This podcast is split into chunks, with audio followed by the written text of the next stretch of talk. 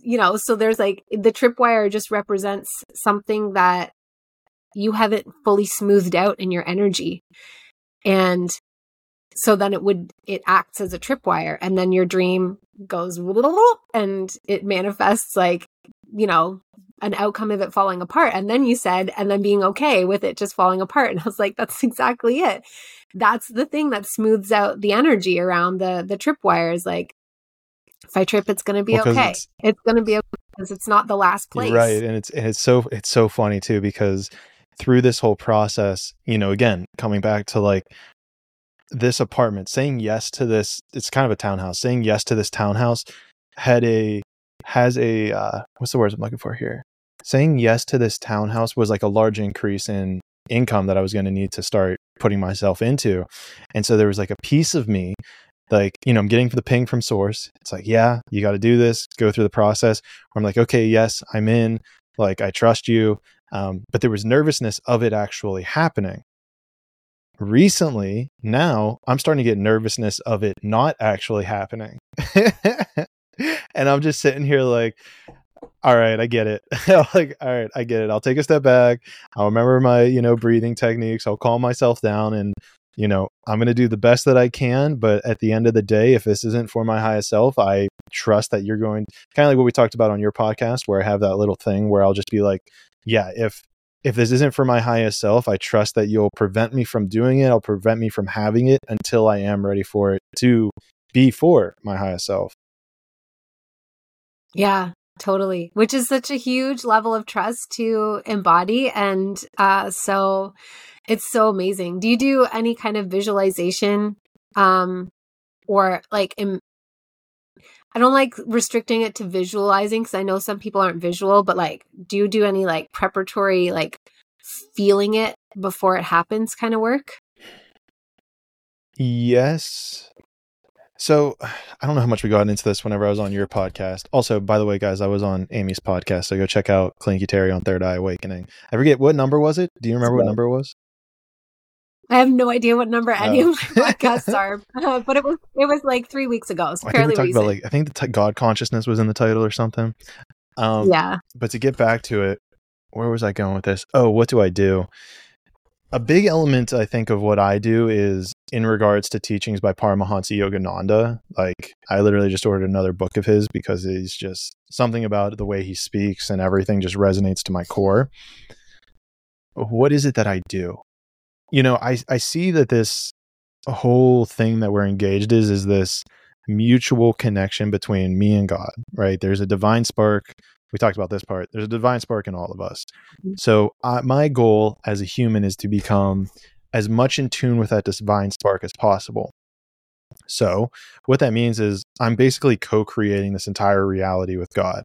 So as I'm coming to decisions, you know, there's I, I've noticed that there's leeway in the decisions we can make. So, what started this chain reaction within regards to my housing situation was me knowing that I need to get out of my parents' basement, but where am I going to go? And this where God was like, hey, like you know that you need to make the next steps, but you're being indecisive because for a long time I was like, oh, I either want to go to Austin, Texas, or I'm just going to stay in Pittsburgh. But like, God, whichever one's for me, like y- you decide. Like, I'll, you know, whatever and nothing was shifting. And it wasn't until I actually fully decided, like, you know, making a pros and cons list of why Austin, why Pittsburgh, I could see that mater- there was more material reasons in Austin, but there was more deeper spiritual reasons to stay in Pittsburgh. And so, you know, ultimately I p- picked Pittsburgh. And then once I like was like, okay, I'm all in on Pittsburgh and started listing out what I wanted in a place and all this different stuff, that was whenever kind of the magic started unfolding.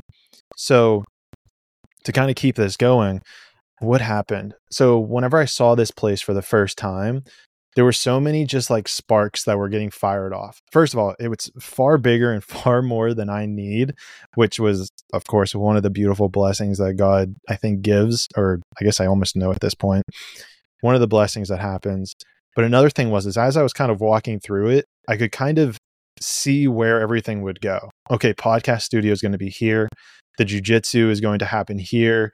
Okay, that's where my meditation room is going to be. And so it was almost this, you know, if you want to say we're going back to our movie analogy, seeing scenes from that movie before they were transpiring, and like like oh my gosh, like I think this is the, this makes sense. This is the place, and so we leave the apartment and uh, the realtor, whatever, leaves before me, and I'm like, oh wait, hey, I just saw that the lights on, um, and she's like, okay, well, I can get it later, but if you're there, like, do you want to handle it? And I was like, okay, yeah, sure, I got it. And so she gave me the code to the place. I, you know, turn off the light, and then I stand there for a second and try to just connect with the energy of the place.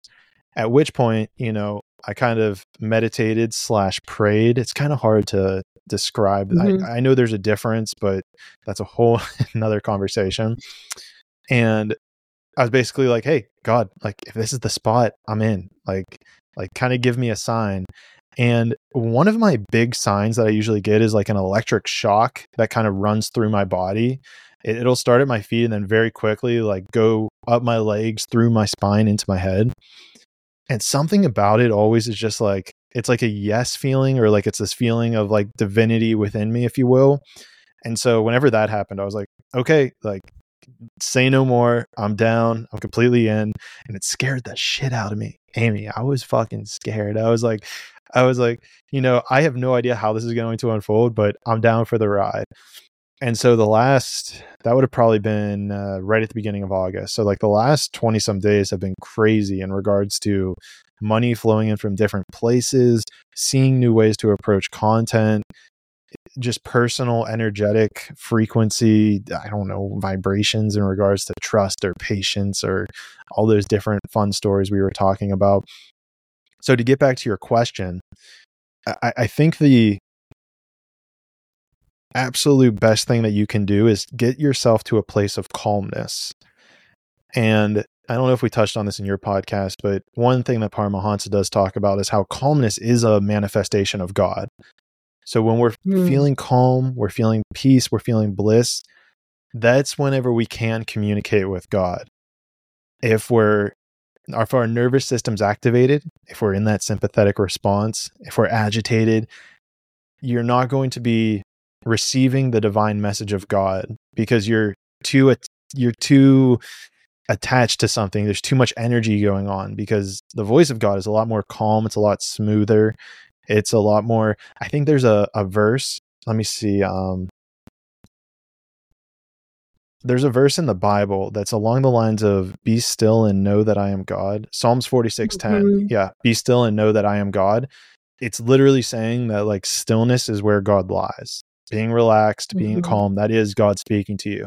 So if you're able to carry out that feeling, that is your connection to the divine source. I know everyone, and especially in our communities, are like, you got angelic beings, you got these, you got spirit guides, you got the light star seeds, which are fine and dandy, and they do exist. My whole thing has recently just been like, well, why don't I just go to the source of it all? Why? Eh, yeah. Like, I think they're good. I think they're fun. I think they're fun to like play with and talk to and all that stuff but why not just go to the source? And so to kind of just get back to your question, yeah, I try I get myself as calm as possible. I get really in tune with my nervous system, which has helped a lot with like cold plunges because that'll activate your nervous system immediately. And so you can now feel it. You're like, oh, this is what it feels like whenever I'm in a fight or flight mode. And so then you learn how to de stress yourself, become calm, contact God, and then have a peaceful, calm conversation. Yeah. That's amazing. I didn't I knew that cold plunges were good for that, but I I've never heard anybody break it down like that where I'm like, "Oh, okay, that's yeah, that makes sense. You would cold plunge, you would let your nervous system be totally activated into like survival, fight or flight contraction, and then you employ like breathwork techniques or whatever to at will like yeah, move it into a state of calm. I, I agree so much. And that's really like uh, a big piece of how I teach people psychic activation is that um, if our nervous system is activated and contracted, we're not going to be able to pick up.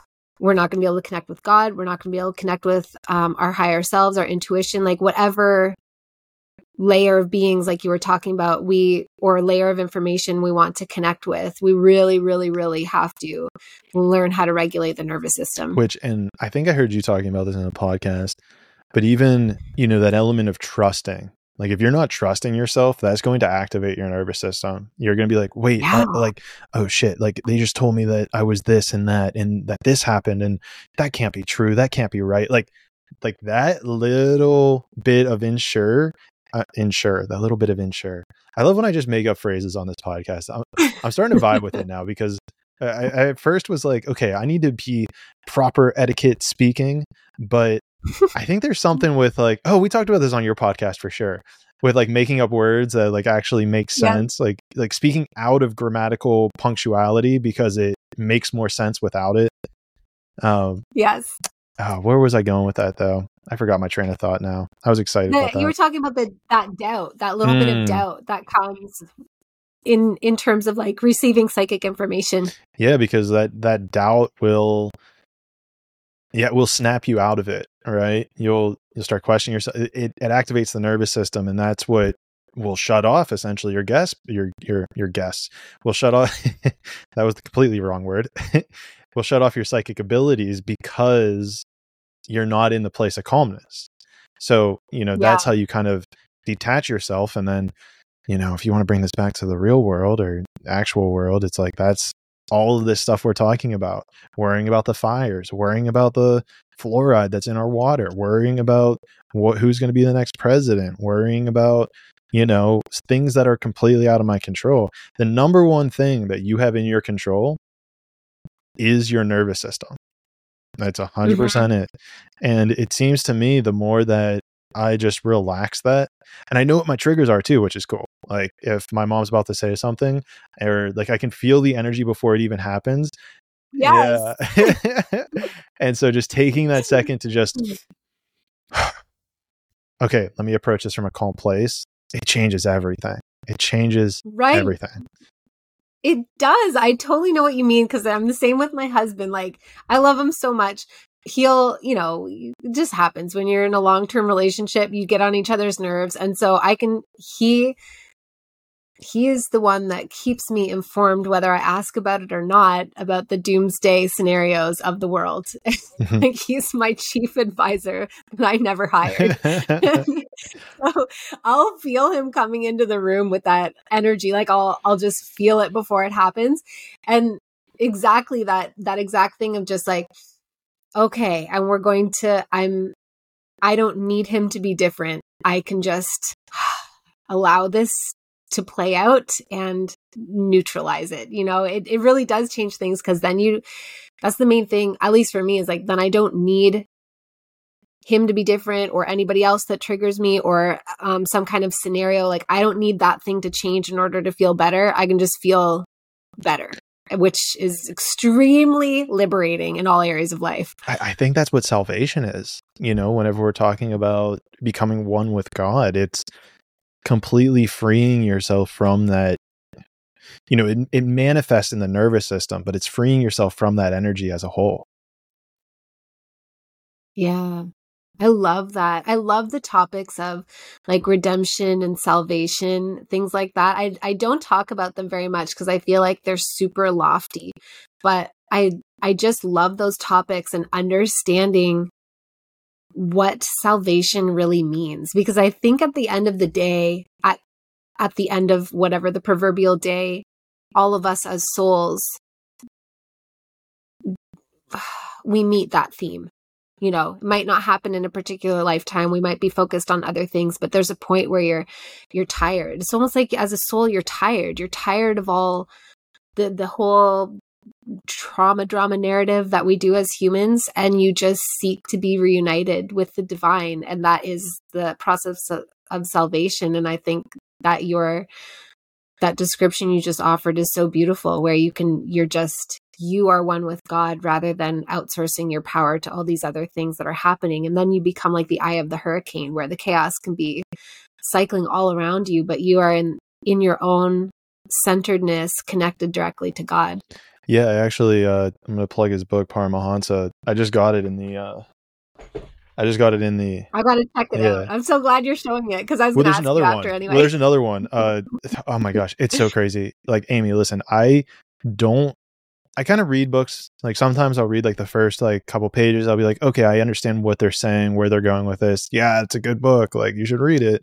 there's some books I can't really finish. There's some books, but I rarely read more than one book by people. Paramahansa, you should see up. I, I, don't have it right here. In the next studio, I'll have it behind me. But I think I have probably 12 or 13 of his books at this point that are wow. absolutely insane. Some of them are, are actually keeping my uh, camera up right now. Um, there, there's so many powerful ones, but definitely start off with autobiography of a yogi. But based on like what we're talking about here, the one that I'm reading right now is uh, Inner Peace: How to Be Calmly Active and Actively Calm. It's so phenomenal because he just breaks it down. Oh, here, let me read you. Actually, I'll read you the chapter titles. All right, chapter one: Where can I find peace? Chapter 2 Meditation, the science of being actively calm. Chapter 3 The spiritual art of relaxation, removing stress from body and mind. Chapter 4 How to be calmly active, centered in peace no matter what you are doing. Chapter 5 Peace in your daily life, essential prim- principles and practices. Chapter 6 The wisdom perspective that leads to inner peace.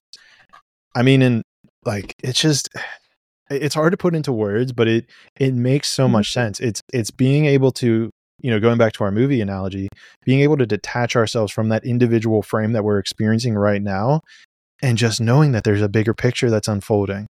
Like this one frame is a part of a much bigger picture, and we have no idea how it's going to unravel. So whether or not I get my house or not, whether or not I have to tell people that I'm not actually moving to the strip district, whether or not I lose all of my podcast equipment, someone comes in and steals it all. It's knowing to ha- learn how to be peaceful in those moments. And especially every time you start getting triggered, it's amazing. Like, I, I'd go to tub clubs on every Wednesday, and I come down, you know, and I our parents, I uh, share a car with them. I came down this morning and I was like, hey, like, you know, they're like, oh, like, well, how's your day? I was like, oh, I have a podcast with Amy. I'm going to Tub Club later.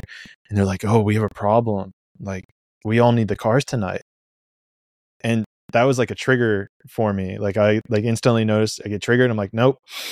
I'm just like, okay, um, well, we'll figure it out. And then you know we start talking more about it, and then there's room for it because like worst case scenario, I could always get an Uber or something. And so, you know, it I'm not gonna have to get an Uber, and it all can just like it all ends up just working itself out where there's like no issue whatsoever. And it's it's really amazing how gosh it's just beautiful i, I guess i just want to highlight that the book's beautiful about learning how to reclaim the inner peace within your your body within your citadel such that you don't make detached or unaligned actions with your higher self yeah which is such a isn't that what we all actually want? Like, it's funny because, you know, a lot of the time we think we want to manifest, for example, money. Or like money feels like a big one to me, even though it's not the one I'm the most interested in currently, but it, it previously was because I was learning how to master it.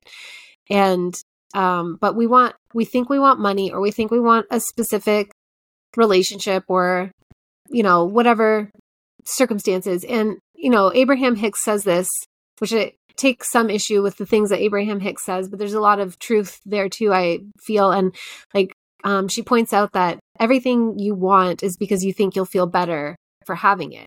So just feel better now and then you get to have it but if you if you wait till you have it until you feel better you you can't have it because you feel like shit and yeah. it exists where you feel better and but to bring it to um the topic of inner peace. And like, I just, it makes me so happy when people can like successfully write a book and market it and like bring that message to, to more of us because we think we want these things. But the only reason we want, like, the only reason any of us want money is because we want to feel free.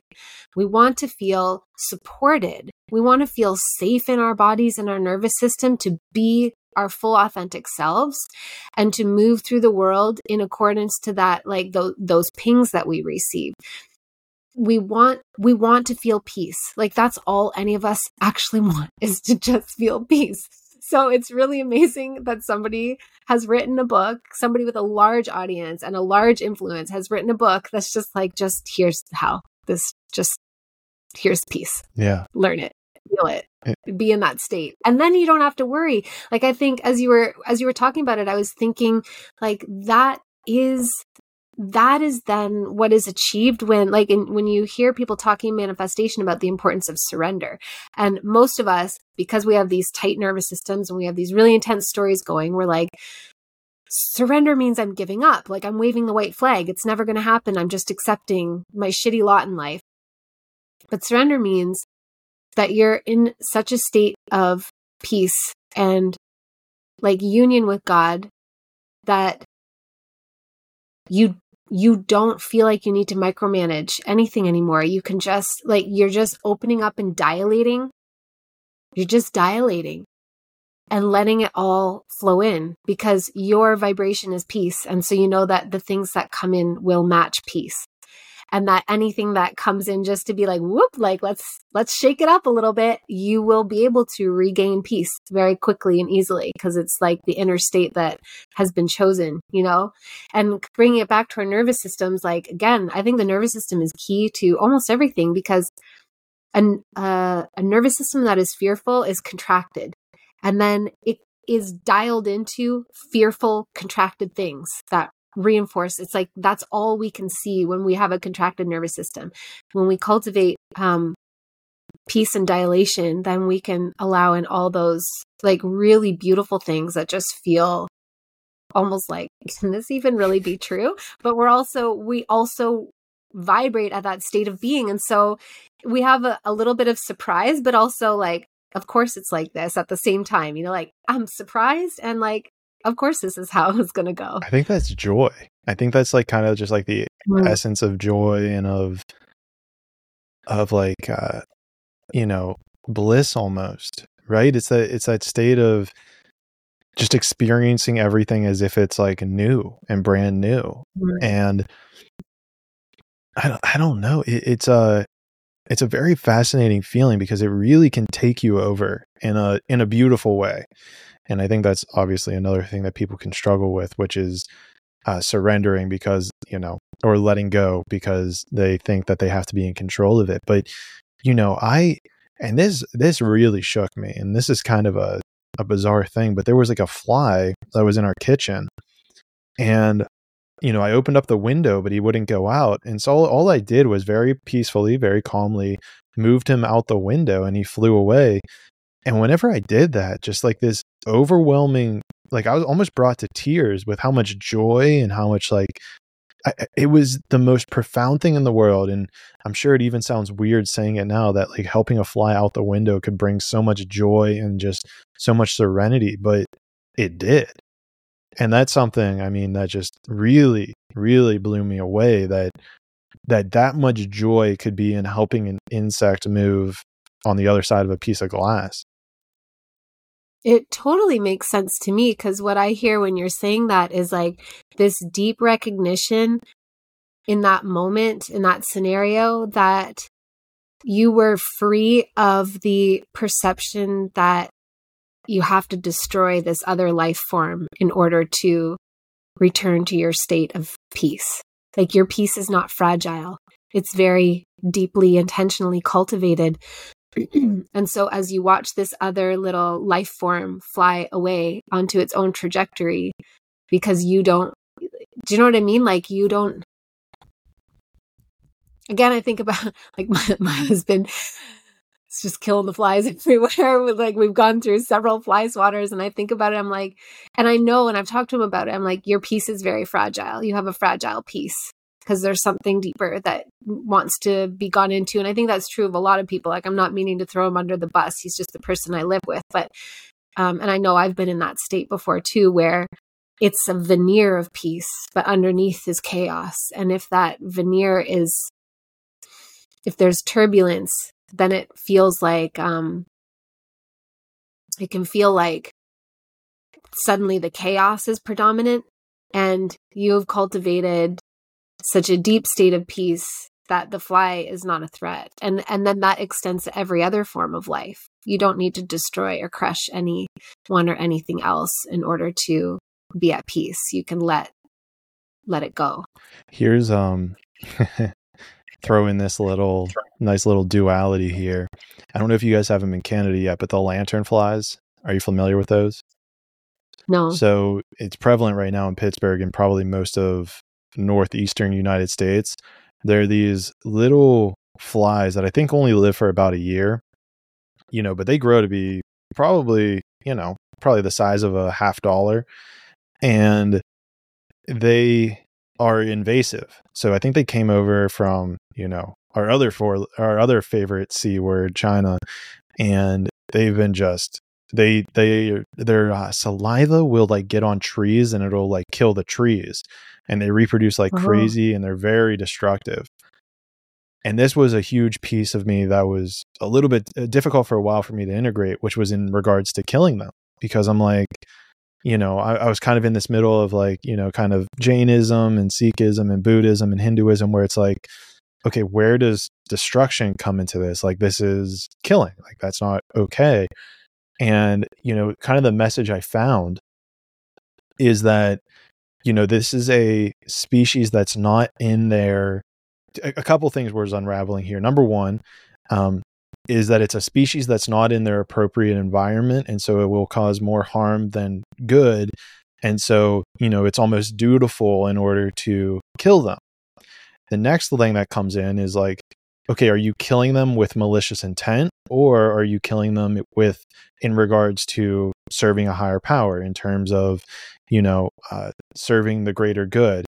And, you know, this came into a big issue as well with me because, and I briefly talked about this at the end of one of my podcasts. Actually, I don't know if it's out there or not, but I know that there's a strong opinion that humans are a plague on the earth and we should be wiped out. I mean, it's probably not strong, but it exists. And so, you know, I'm kind of sitting there in this conundrum of like, you know, like, uh, are like, are, I know we're not a plague. I know we're capable of beautiful things. So, like, why are we not supposed to be wiped out? But I'm supposed to wipe out this bug because again this was a in regards to killing this bug it came from a place of calmness where i'm like am i supposed to do this? It's like yes. I'm like shit like you know it, it created that that tension in my body that tension of this is something you're supposed to do in order to I don't want to say conquer your fear. maybe it is conquering a fear, a fear of doing harm, you know, conquering that fear. But it's like, so sorry to go down that rabbit hole, but coming back to this idea of humans, you know, how is it then that humans are not a plague on this earth, but these insects in particular is is something that I should be trying to help eradicate. And the way that it was kind of came to me is like, well, Earth was made for humans. You know, humans are supposed to be here. This insect was not made for this geographical location. So it is not supposed to be here. You know, the, it changes. I was shown that it changes perspectives if you go to China and then start killing them. It's like now you're doing wrong. You're you're now malicious intent with your killing. However, with you know, in terms of killing this insect in Pittsburgh or the Northeast or anywhere that it might be invasive, it's teaching you a different lesson. It's teaching you that lesson of are you able to carry out, you know, killing something that's invasive that shouldn't be where it's supposed to be, but can you do that with peace? Can you do that with calmness? Can you do that with bliss? And wow, I just got this perspective. If we zoom out and look at the C word we were talking about, think about how many people lost their lives or their lives were changed or they came into harm from our physical perception. But if we take a step back from the perception of God, it's to make space for this new energetic upgrade. And I mean, holy shit, like think about how how much that has to or had to like had to have pained it him her like you know what i mean like i think i'm getting at a point where i may be just out of my perception of reality but you know just that conundrum exists where there might be times where you see that doesn't feel right to say. I'm going to hold back from saying that. Maybe this is a good spot to open it up to you if you have anything to add to this. Yeah, I mean, I think what you're talking about is a perfect example of why it doesn't work to speak about things like this in terms of absolutes or like like absolute rules because there's so much subtlety and nuance because I think you're totally right. It depends on the like the true state from which you know if you're if you're killing these bugs um the state from which you're doing it versus like the description I offered of the fly. And maybe that's not true. Like I, that's just what I thought when you were, you know, sharing the story of your of the fly. But if somebody was killing the fly because they perceived the fly as an annoyance and a threat and like you, you know whatever um that is basically like essentially is uh, it's a vibration of feeling disempowered to the external circumstances. If you are if you're killing something from a space of connecting with you know um like higher self or god consciousness and that's the the message that you receive you can do it with beautiful love. Like i, I again like i know how cheesy this sounds in words but i remember hearing a podcast interview a gajillion years ago. I don't remember what it was but um, the woman who hosted it was speaking for a segment with uh, a man who did the slaughtering for a halal food producer. And he said that his job was so sacred because he would pray over the animal, be with the animal, like divinely connect with the animal and thank it for its life, and then take its life. And the words he used specifically to describe it um, really moved me such that I remember that conversation like 10 years later because I thought that's, I mean, death isn't the death isn't the enemy. So the taking of something's life is not, um, or the ending of of some being's life is not the thing that we should all avoid. And as we as we put our efforts into avoiding the inevitability of death, I think we create a lot of problems. Uh, so the end of one life form, I guess it kind of goes back to what I was saying maybe half an hour ago or maybe longer. I can't remember, but where I was talking about when you when you learn to access either past lives or the akashic records or whatever and you start to see yourself as a soul and you you encounter your other past lives and you realize like wow even though i might have died a horrible death i didn't end. That was not the end of me. It was the end of that incarnation and that set of timeline probabilities and possibilities. And yet I go on. And so death isn't really the thing that we need to avoid. It's it's more like the the subtlety of what we are projecting onto the thing that we are experiencing through that death process. Does that make sense?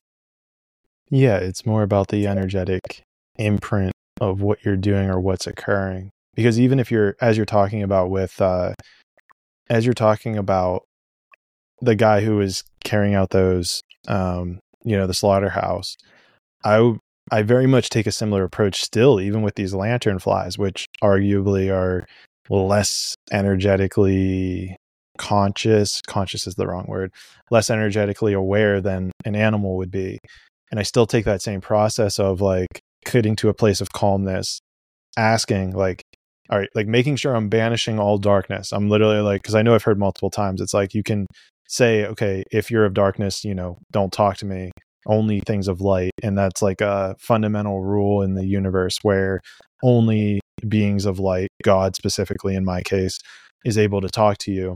And so even before I go and kill one, I'll take a second at least and just be like, hey, are, are, we still doing this? Am I still supposed to kill this thing? And, you know, so far it's always been a yes. And so it's, I, I I'm on board with that sacred process of, you know, don't carry, it's like the energy that you carry things out with as opposed to the action itself.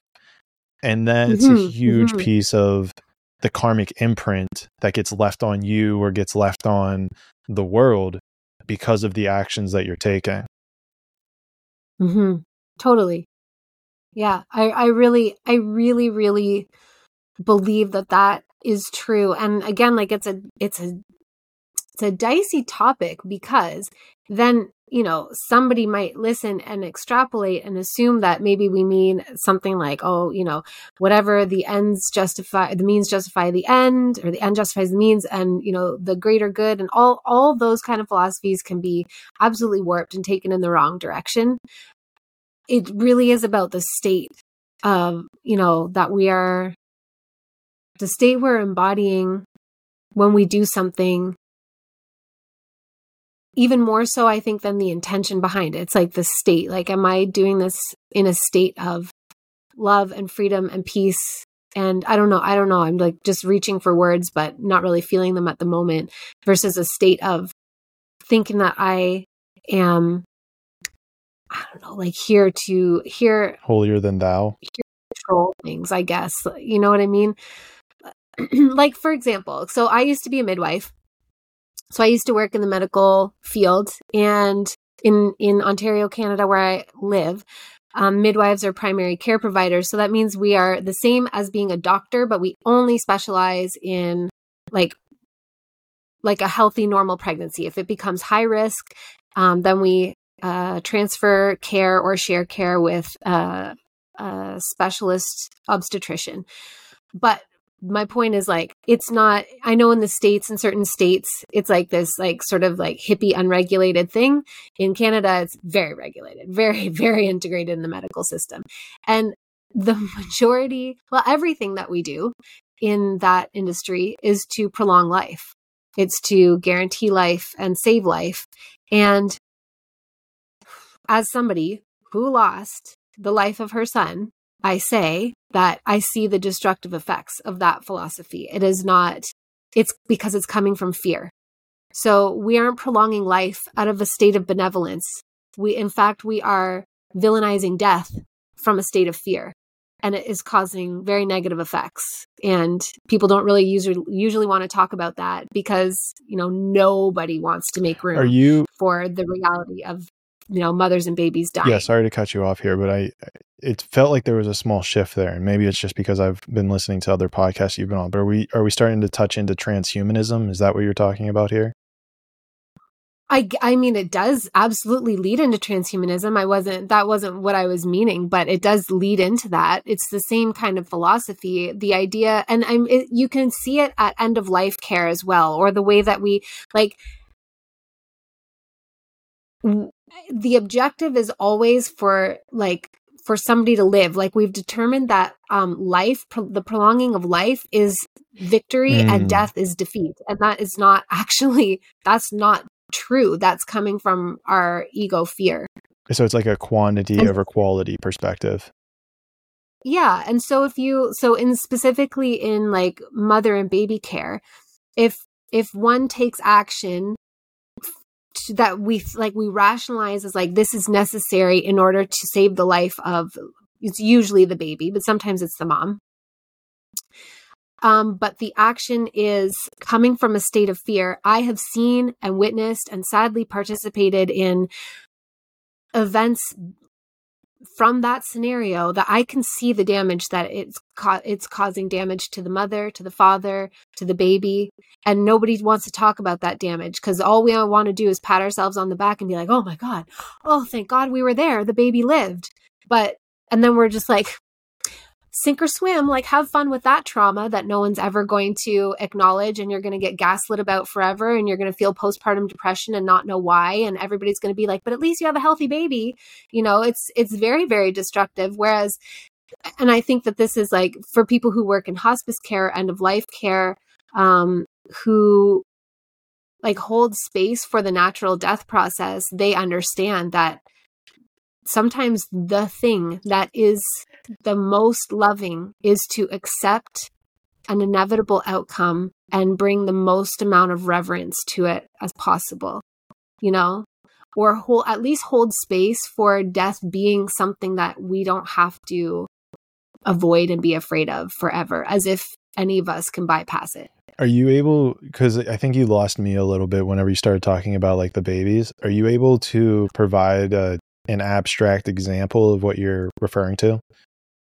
Yeah, sure. So if there's the perception that a birth is going to be um, like a, a risky kind of birth, um, so let me think. So if there is, let's say a woman has a history of giving birth to large babies, so 10 pounds and up, that's that's pretty big for a newborn baby, but women do it. I've seen them do it naturally.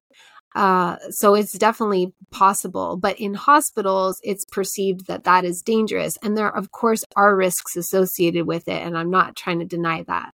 But what happens in the hospital typically, but it can also happen at home births with midwives as well, is that the the doctors, the nurses, uh, like all the medical staff, they go into it thinking this bad outcome, this like high risk outcome that could cause, you know, a trauma to the baby or a death to the baby or something like that is of greater likelihood here. So we're going to mentally prepare for it. And as we mentally prepare for it, we are unknowingly going to stack the chips in that direction so that it and we are going to take physical action like i'm not just talking about manifesting it i'm talking about taking physical action that increases the likelihood that a traumatic outcome is going to occur.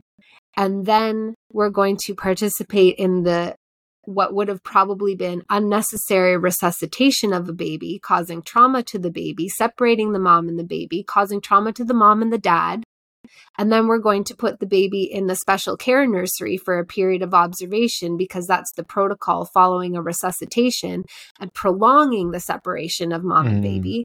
And we're never going to talk about the amount of damage that we caused. Instead, we're going to self congratulate because we saved the day. But actually, we caused the whole fucking thing, most likely.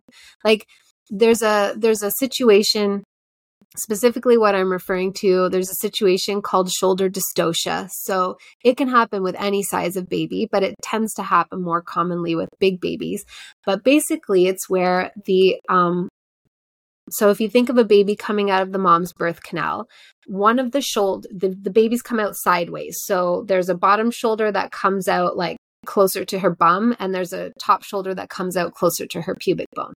Sometimes that top shoulder won't be like rolled in enough and it'll get hooked on the pubic bone. So the head is born, but as you try to guide the baby out, it's getting hooked on the and and you know, we learn that there's only so many minutes that th- this situation can go on for before brain damage starts to occur. And it fills you with so much panic that you're the one, as the midwife or the doctor or the nurses, you're on the hook for the outcome of this mm. baby's life.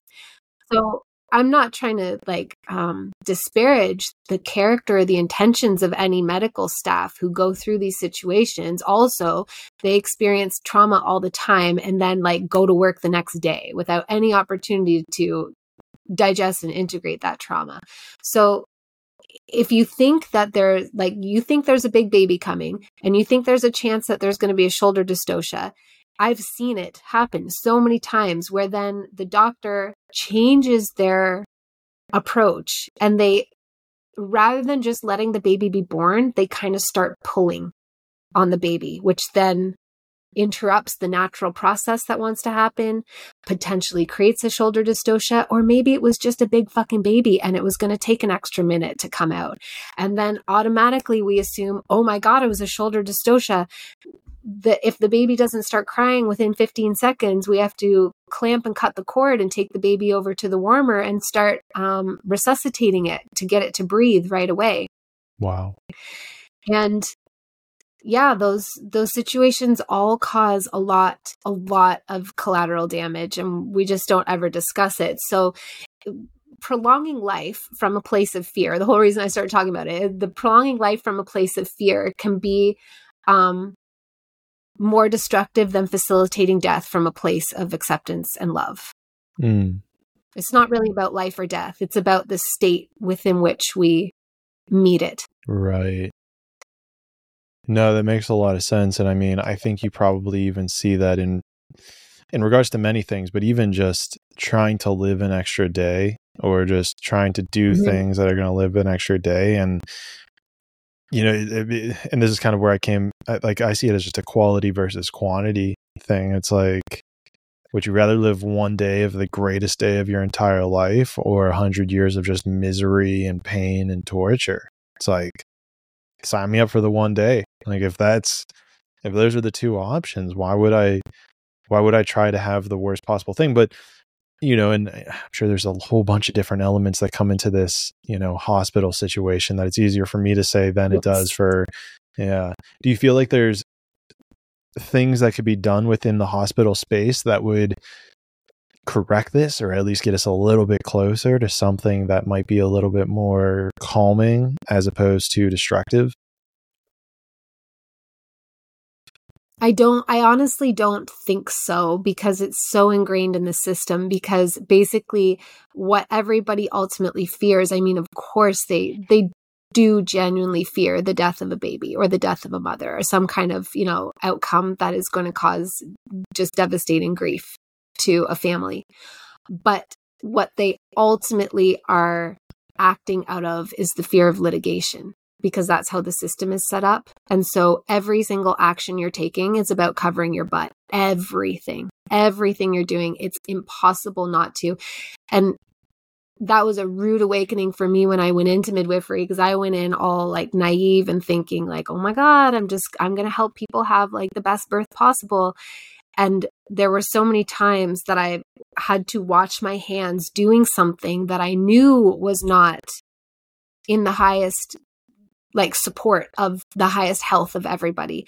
For example, preparing a medication that I knew was not going to make things better for anyone, but that the protocol required me to do it. And if I didn't do that, and if I didn't do that and there were was any kind of bad outcome, like it all would have fallen on me. Like everybody is looking with a fine tooth comb through the history of what happened to find the person to point the finger at. So that's the whole entire culture of it. Mm. And it applies to everybody. And I don't I just don't think that there are any changes that can be made unless that is completely eradicated. I don't see that happening anytime soon. yeah, it's it sounds to me almost as if we need to find a way to divorce the money from from the health care institution, but it at the same point it seems very difficult given the natural state of the world in regards to healthcare. Like and the per- and the perception of that like the perception that um a doctor it most most often manifests with a doctor but like that the doctor somehow has godlike powers mm. to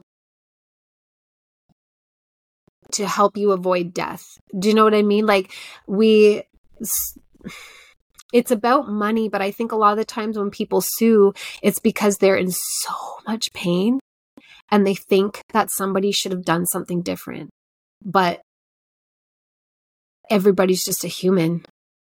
Like we're in that sense we're not God, you know? We we have a connection to God, but we aren't the ones as our individual ego selves, we aren't the deciders of who lives and dies. And when we try to do that kind of thing, it doesn't usually go very well.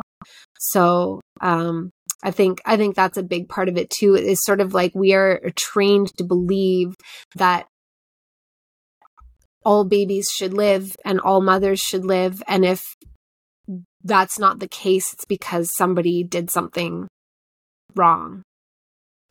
So, in regards to this uh, this idea of that we don't have say or control over at least let's say our life like when we die when we live. Whenever you've worked with the akashic records what level of control do we have in planning let's say our life in regards to how long we live or what we're going to experience or who we're being born to? Do we have control over that or none at all yeah, so I found something super interesting. It's it seems to me that there are two different types of incarnations or types of souls. So the first one is the one that we're typically more familiar with and I call them loopers. And it's it involves the the karmic wheel that a lot of us have heard about. Um I'm just trying to think about how to approach it because there's all these like understanding that I have that I don't know if it if everybody would understand it. But so what it looks like to me is that the way that this place is supposed to work is that we would totally plan out our incarnation, like every aspect of it. And then we would come in and have the incarnation. And then when we die, we get, we completely leave this realm, this game, and we, I don't know, chill out till we're ready to incarnate again, wherever, as whomever, and we decide all that again. Uh, so we would have free passage and free will to decide all of it and then live it out from the human perspective here. But what I see happens is that um, there, I call it a. Oh my gosh, I haven't used this term in a while. I'm realizing, so I'm kind of forgetting what it was. Oh yeah, it's like a, a frequency net. There's a frequency net over top of Earth, so to speak, that prevents souls from actually leaving and holds us at a lower frequency of consciousness so that we don't do this ascending stuff and remembering that we are the lucid dreamer within the dream and we for you know we don't ever self actualize to that degree of power and co-create with god in the way that we are designed to do. And so we live these lives and they are um they're very traumatic they're very painful there's a lot of pain you know there's like physical body pain there's relationship pain there's personal ego pain there's heartbreak there's um there's all the layers of pain that coincide with all of our chakras a lot of trauma and a lot of false programming. And if we're at a certain level of unconsciousness then when we die if we are deeply identified with those stories it creates a density to our um like our our soul consciousness i guess where we can't pass through that frequency net. And we whatever leftover charge um emotional charge and sort of like theme or pattern was like remained at the point when we die it's it's still alive in us. So then we just um we kind of leave an incarnation. And i do believe that we go to like a a peaceful place within the fourth dimension, like within the astral, like there are layers of the astral as well. But we never actually get out of the astral and we just loop back into another incarnation that rather than picking the features and designing an incarnation intentionally that would serve us, it's like we loop back into an incarnation that is set up to have a similar emotional charge and similar themes and that's kind of the karmic wheel and we have to ho- like hopefully we eventually figure it out so that we can approach those traumatic situations with more consciousness and liberate ourselves from the it's kind of like being in a hell loop basically. Mm. and i perceive that most of the people who are incarnated are loopers.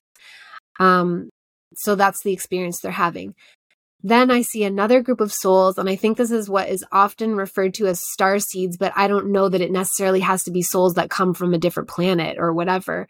But it it appears to me that somehow we're outside of the this construct.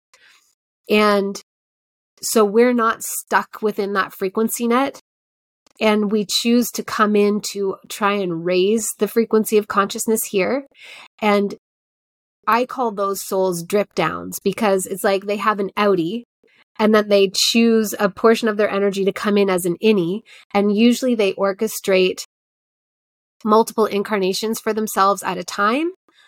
Um, and so it's almost more like parallel lives than past lives. Like they're living these different incarnations all at the same time with the same soul consciousness, but it will happen at different points in the human historical timeline. Whoa. How do you know if you're living parallel lives at this time? Um I guess I would say that the the hallmark thing for me is like like when I think about loopers most of the people who come for Akashic readings with me are not loopers. They are drip downs, but sometimes they can be loopers and one is not better than the other at all. It's just, it's more like some of us kind of got, um, it really does feel like some of us got trapped here and some of us came from outside to spring the trap. Hmm. Um, but loopers are usually really they feel fragmented like they they feel um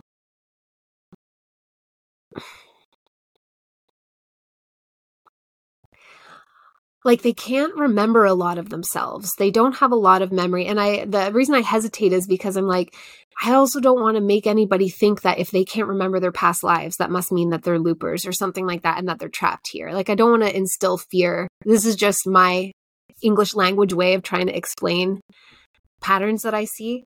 But, um, like, loopers almost like they there's so much energy behind the patterns that they're playing out. They're those patterns are very hard to break. They can be broken for sure. But it like i think about you know our whatever our parents or our grandparents who are still doing the same thing that they've been doing for 20 years watching the price is right playing bingo chain smoking like that kind of thing. And they're like complaining about the same pattern that has been happening forever as if they don't have any control over it. it. And the reason they don't isn't because their soul is immature, it's because they have been fragmented through so many lifetimes of trauma that they are disconnected from the wholeness of their consciousness. So it's harder for them to remember the continuity of themselves and their multiple lifetimes and how powerful they are. They just feel very identified with who they are are in this life and the the pattern that they're living out. Um, whereas the drip downs, a lot of the time they do carry a lot of galactic energy or starseed energy. Like there is just something about them that feels like not entirely from this earth, or they're carrying, I don't know, like I take I use all those terms with a big grain of salt, but like they're they're carrying information or experience or memory from I'll call it elsewhere, a different video game. um, and they have more of a knack to have spontaneous recall or like achieve states of transcendence, even if it's in bite sized chunks, kind of like you were describing with your process of um, reading this book and cultivating your peace. Like that is an indication of a drip down soul. Like your, there is a part of you that's outside of here. So your buy in to the illusion of this place is less intense than it is for a looper but it's not because you're you're better you're anchored in more of a frequency of absolute truth and the loopers got stuck here. So they're anchored in more of like the illusion.